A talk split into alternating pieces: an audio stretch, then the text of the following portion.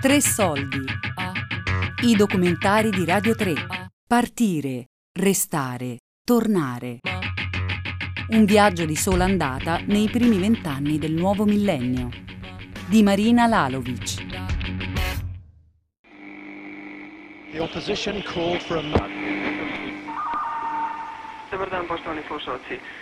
Građani Beograda i Srbije ušli su u Skupštinu Jugoslavije, odakle su kroz prozor bacili slike Slobodana Miloševića. Iz zgrade Saveznog parlamenta i dalje... Nel 2020 ricorrono i vent'anni dalla caduta dell'ex presidente serbo Slobodan Milošević, destituito il 5 ottobre del 2000. Oggi come ieri, a vent'anni di distanza, le persone continuano ad andarsene. Lasciando Bagnaluca, alla radio sentiamo le maestre di una scuola bosniaca preoccupate per la mancanza degli alunni, causata da una forte emigrazione dei genitori.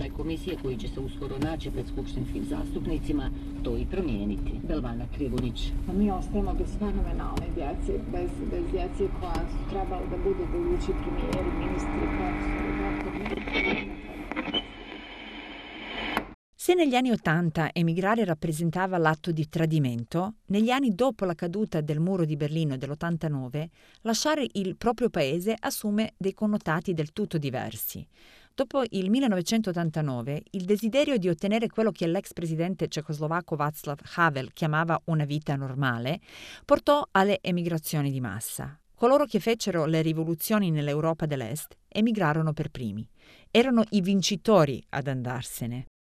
Qui abbiamo eh, le statistiche le più negative per il declino demografico. Dunque siamo paesi che mm, si, si diminuiscono. Le migrazioni oggi Eh, invece questo vengono associate mio alla preoccupazione di un totale collasso demografico.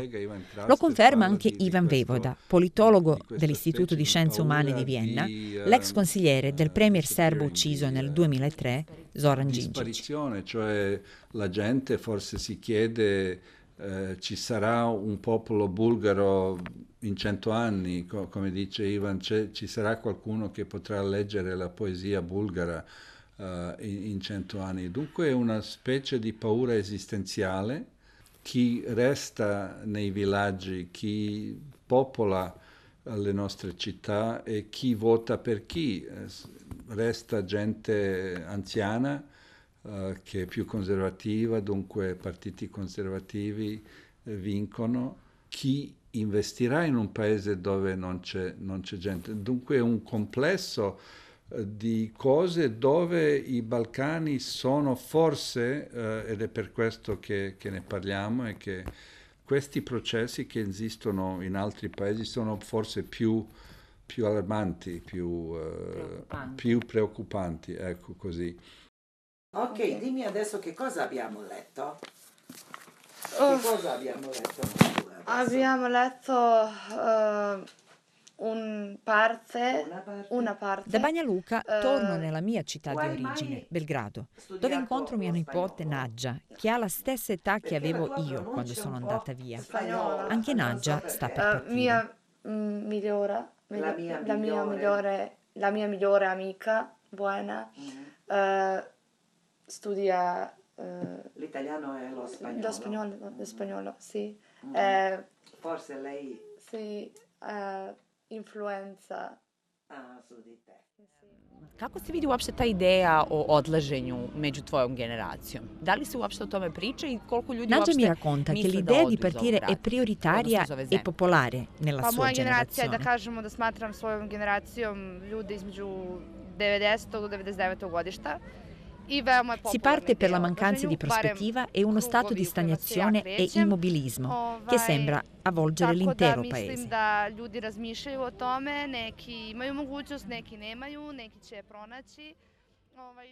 Come vedi, come guardi alle persone che se ne vanno? Anche mio fratello? Rastko, 11 anni più so, piccolo di me, eh, mi conferma età, quello che racconta eh, Quanti Nadja. anni hai tu? Eh, 26 adesso. Quasi tutti gli amici che io so- sono qui, si parla molto della partenza. Sempre si parla della partenza, si è parlato nel 2005, si parla ancora, ancora oggi, si parla così in, in- in- eh, modo stesso, si parla quando devo, eh, non so, eh, lavoro è molto più si paga molto più meglio al, all'estero, eh, si, il lavoro è molto più meglio, non so, e adesso, adesso si parla così stesso alle, questi anni, eh, anni 2000, no, do, 90 adesso, no, 2019 scusi. E invece i tuoi amici che dicono? Vogliono andarsene? Non tutti, davvero non tutti. Però c'è un 30% per, per, per, pu- puoi dirsi così, 7% parlano di, di partire dal Serbia. Tu sei scappata da una guerra, cioè che tipo di parallelismo trovi con, con i giorni d'oggi? Come guardi una presunta emergenza di immigrazione o un'emergenza? Beh, una, eh, cioè, emergenza ovviamente non è, non, io non lo ritengo un termine perché credo che al di là delle guerre le persone in questo momento, ma in tutti i momenti della storia eh, sono, si sono mosse, hanno viaggiato e, e chi ha viaggiato un, a causa di una guerra scappando, chi ha viaggiato a causa delle conseguenze della guerra e di, di tante altre. Ma partire è sempre uguale? Ne parlo con la mia amica e scrittrice Elvira Mujcic. Non saremmo mai usciti dall'Africa se non avessimo viaggiato, quindi trovo invece non delle somiglianze, trovo delle grandi, grandi differenze eh, davvero anche inquietanti tra, tra, quello che significava essere un profugo, un rifugiato, io ero profuga nel mio caso, negli anni 90 in Italia ed oggi, perché, perché negli anni 90 il fatto che io fossi una profuga riscuoteva un, cioè, una comprensione, un, un'attenzione per la mia storia che, che, ha permesso a me, alla mia famiglia di di diventare poi cittadini di questo, di questo paese senza, senza troppi danni. Oggi chi arriva è continuamente messo sotto torchio, è come se la sua storia non fosse davvero eh, abbastanza da meritargli l'essere qui. Allora un esempio è, è stupidissimo, è banalissimo. Mi succede spesso, mi succedeva spesso quando passavo vicino a, alla stazione Termini che vedevo le persone che dormivano, o alla, alla Tiburtina anche, che dormivano magari eh, buttate per terra, eccetera. Mi è successo di vedere donne con bambini a Piazza Indipendenza dopo che erano state buttate fuori dal, dal centro dove stavano e mi chiedevo, cioè, io mi sono ricordata di come stavamo noi quando siamo arrivati dalla guerra in Bosnia e, e, siamo stati portati, ci hanno fatto avere dei documenti ad Ancona appena siamo sbarcati, quindi ci hanno portato in una casa riscaldata, tutto, c'erano persino dei, dei pasticcini, mi ricordo. E, e, il trauma quanto era forte e pensavo a queste persone che neanche questo hanno. E allora cioè, non, non so nemmeno come facciano a essere boh, sani, cioè, sani di mente, cioè come si fa a, a, a, sopportarlo comunque perché c'è già una storia pregressa che è già davvero quasi devastante da sopportare e in più n- non c'è nemmeno la, il sollievo di dire ok sono arrivato qui e qualcuno mi prende in carico. Ecco, questo è, è un pensiero che mi capita spesso quando, quando vado in giro per Roma e vedo queste situazioni. Giuro di essere fedele alla Repubblica questo è il giuramento che ho fatto a maggio del 2013, quando ho preso la cittadinanza italiana. E di osservare la Costituzione e le leggi dello Stato. E le leggi dello Stato. In nome della legge la dichiaro cittadina italiana a decorrere da domani 1 maggio 2013 e lei da domani è cittadina italiana. Altrimenti per favore. Però... Io gli faccio tanti tanti auguri.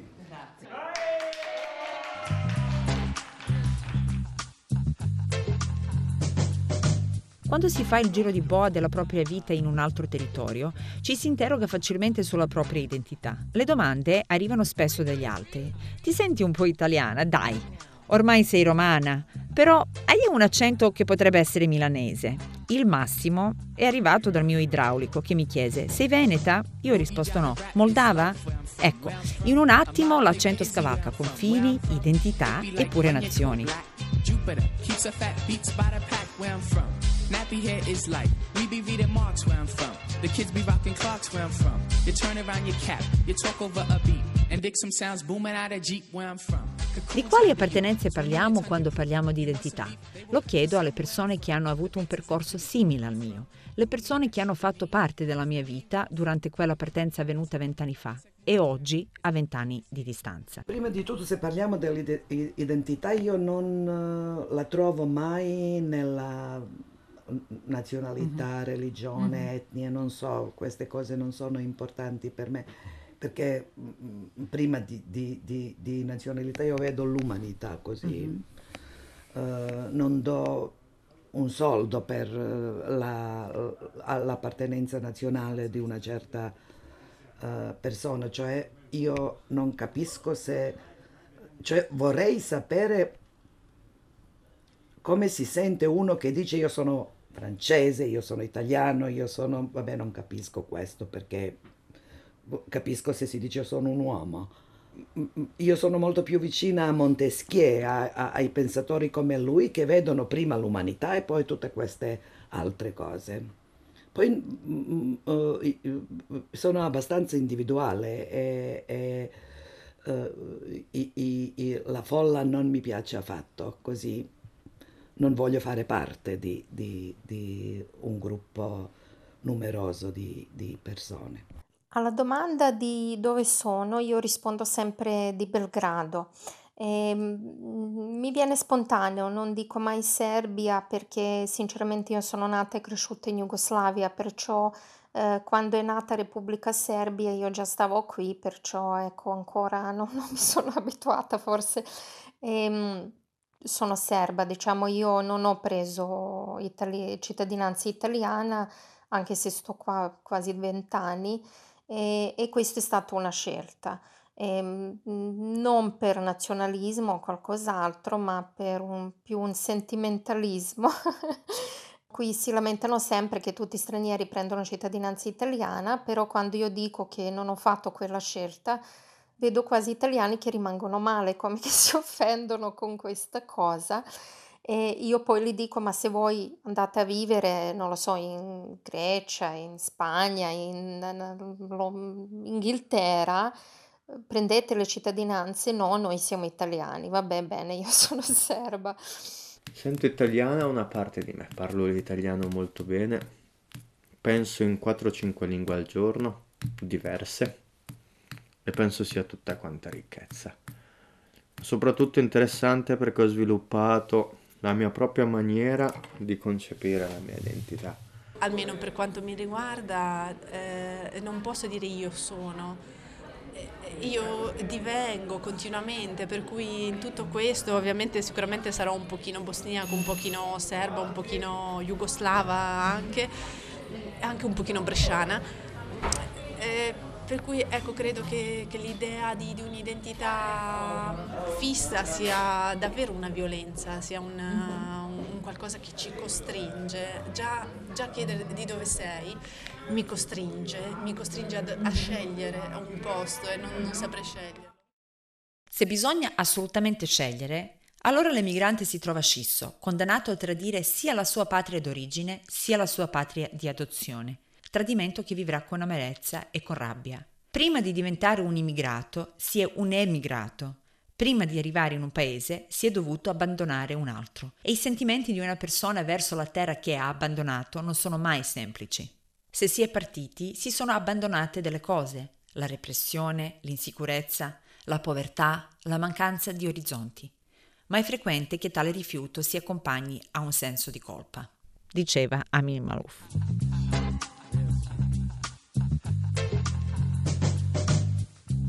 Lo stato di attesa è il sentimento che ho riscontrato più frequentemente in questo mio viaggio.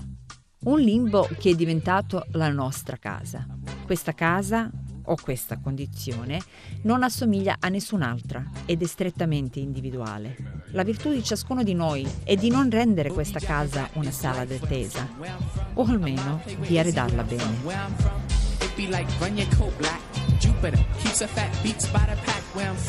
Nappy hair is like, we be reading Marx where I'm from. The kids be rocking Clarks where I'm from. You turn around your cap, you talk over a beat. And Dixon sounds booming out of Jeep where I'm from. Secondo me, io sono braccio ma lo porto dappertutto con me. Molto spesso mi chiedono, ma non ti manca il mare? Io dico sempre di no, perché il mare ce l'ho sempre. E anche in primavera io sento l'odore del mare. E io mm, sento come se, cioè mi sento come se il mare fosse dietro il primo an- angolo. Non, io non conosco la nostalgia. Io amo Brač, ma non mi manca perché è con me.